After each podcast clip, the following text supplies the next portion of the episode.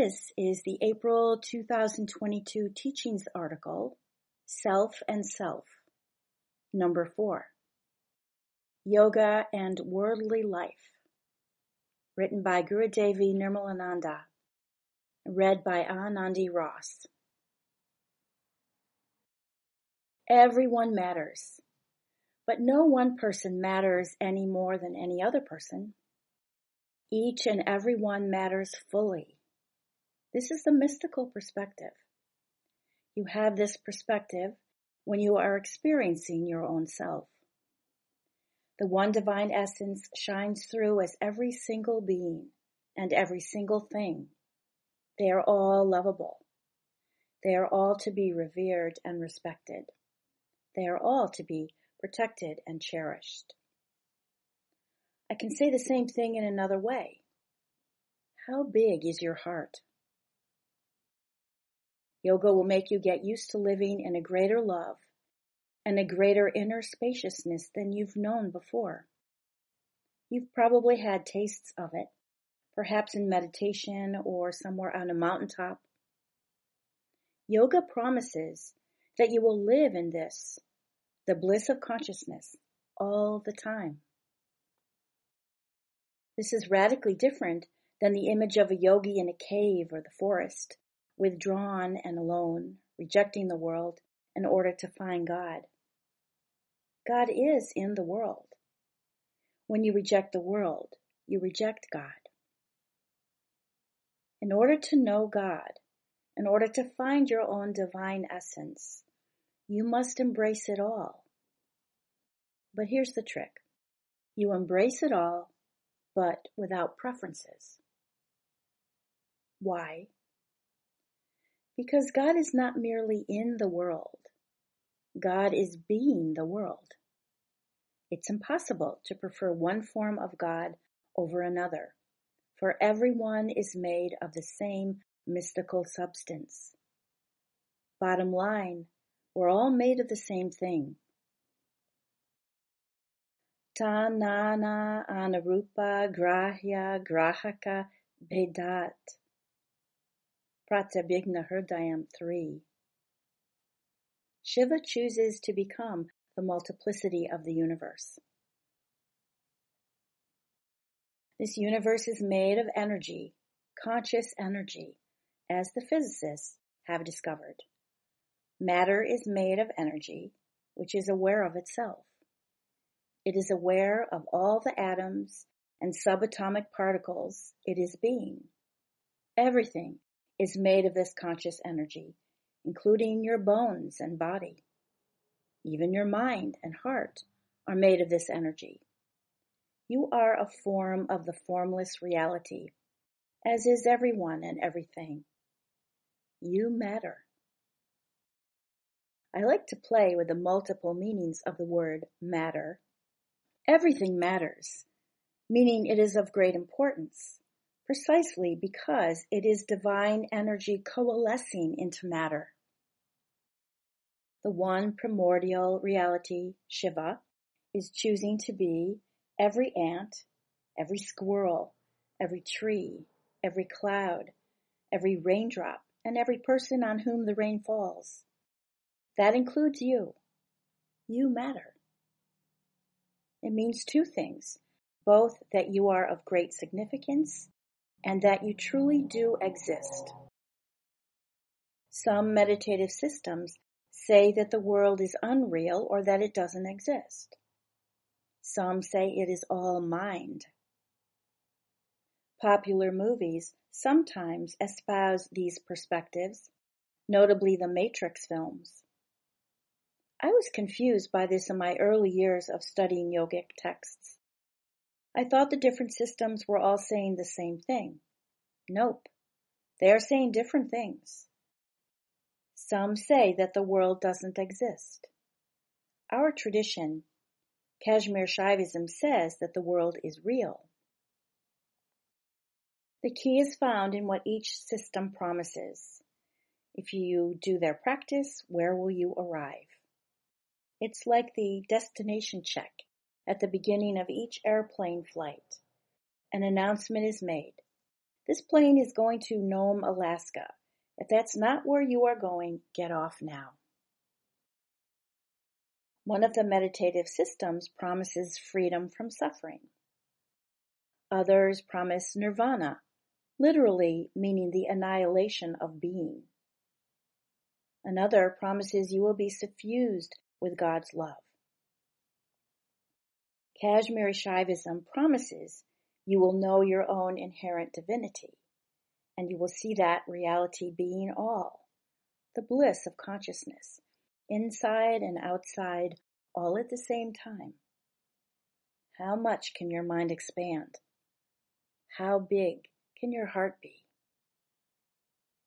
Yoga calls this freedom, that you live in the world while you cherish it fully. You feel spacious inside, suffused with light and bliss, containing all, while being expansive beyond all. In meditation, delving deeper within, you discover this inner vastness, light and bliss. This is your own self. When you reject someone or something in the world, you are shutting your heart down, turning away from that form of God. When you pursue a specific thing or person, you are rejecting all the others. But I know that your heart and mind are big enough for all of them.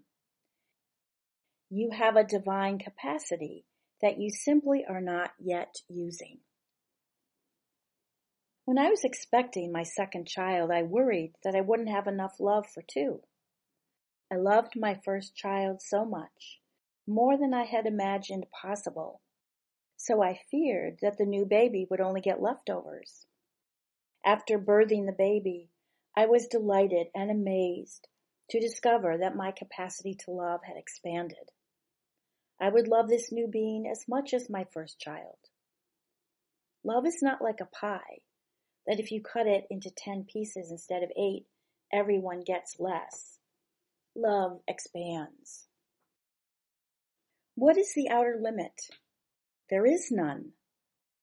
But there is an inner limit. It is found wherever you install dotted lines, classifying people as family, not family, as naughty, nice, as pretty, ugly, as similar, dissimilar to you. These dotted lines in your mind and heart hurt you more than anyone else. Let them melt away. Find the wholeness within. Yes, you must make distinctions about your responsibility to others. Years ago, I drove to my children's school to pick them up one day. Two hundred kids came pouring out of the doors. I loved them all. But I didn't take them all home with me. I was responsible only for certain ones of them. That's called dharma. What you do for others to fulfill your roles and responsibilities in the world. But while you do your Dharma in life, your heart can be bigger. Your inner depth can sustain you in the midst of your lessons, which life presents to you in bold living color. It's all about your willingness to play the game. A traditional teaching story illustrates this very well. The guru decided that the yogis had been sitting around too much. He told them to choose up teams and to go out and play softball. The first team went up to bat and scored 30 points. Finally, the other team was able to put them out. As the outfielders ran in toward home plate, the guru shouted out, Okay, now we'll play soccer. New teams. You might want to resist, even want to score a few runs to get even, but it's not about your score. It's about your willingness to play the game. Are you in? When you put yourself into it, you get more out of it. Life works this way. So does spiritual development. When you were a child, you outgrew your clothes every summer. Growth means you leave some things behind. In adulthood, the process is more internal. You outgrow limited attitudes. You outgrow your fears. They can no longer hold you. You lose the ability to hold a grudge or blame others for your situation. Your heart grows along with your willingness to participate. The sage Narada asks an important question in the Bhakti Sutras. Kastarati Kastarati Mayam. Sutra 46. Who crosses? Who crosses Maya? It's a great question. Who is going to make it all the way? Who will become enlightened in this lifetime? The answer is intensely personal. You decide. If you want it, you can do it, especially once you've received Shaktipat. This mystical initiation awakens your own self to arise within you, filling you with your own beingness. A tangible form of grace, the power of revelation, you call on it by repeating the enlivened mantra of our tradition. If you call on grace only when you're having problems, You'll get help with your problems, but you won't get enlightened. If you want to live in the bliss of consciousness, you need to play ball more often. Only if you ask for more will you receive more. Narada raises the question above about who will become free from Maya. Then he answers it. His answer is for you to leave everyone in your life to serve great beings and be unselfish. Jesus said the same thing. Luke 14, 26 and 27. He explains why. You must love me more than your father, mother, wife, children, brothers and sisters. In other words, if you love him more than family, you'll leave family for him.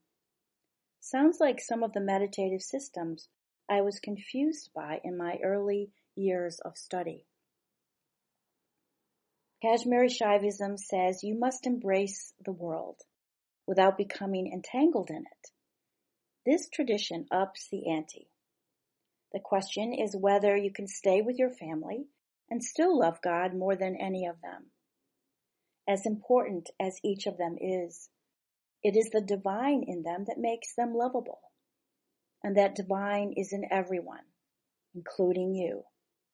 So your task is to first find the divine in your own self, then to see God shining through as all that exists. You don't have to leave the world in order to get enlightened. You can call on grace when you're walking, when you're showering, when you're eating, and even when you're in a conversation with someone. You can repeat mantra all the time, or take mini mantra recesses several times a day. Or you can choose to do it only sometimes. The less you do, the less you will get. It's a fact of life. While you don't have to leave the world in order to get enlightened, you do have to choose what you want in this life. If you want to make lots of money, you'll work hard. If you want to be popular, you'll work at your relationships or establishing your social media presence. If you want to be enlightened, you'll apply yourself right here in your life where you live now. Do more yoga.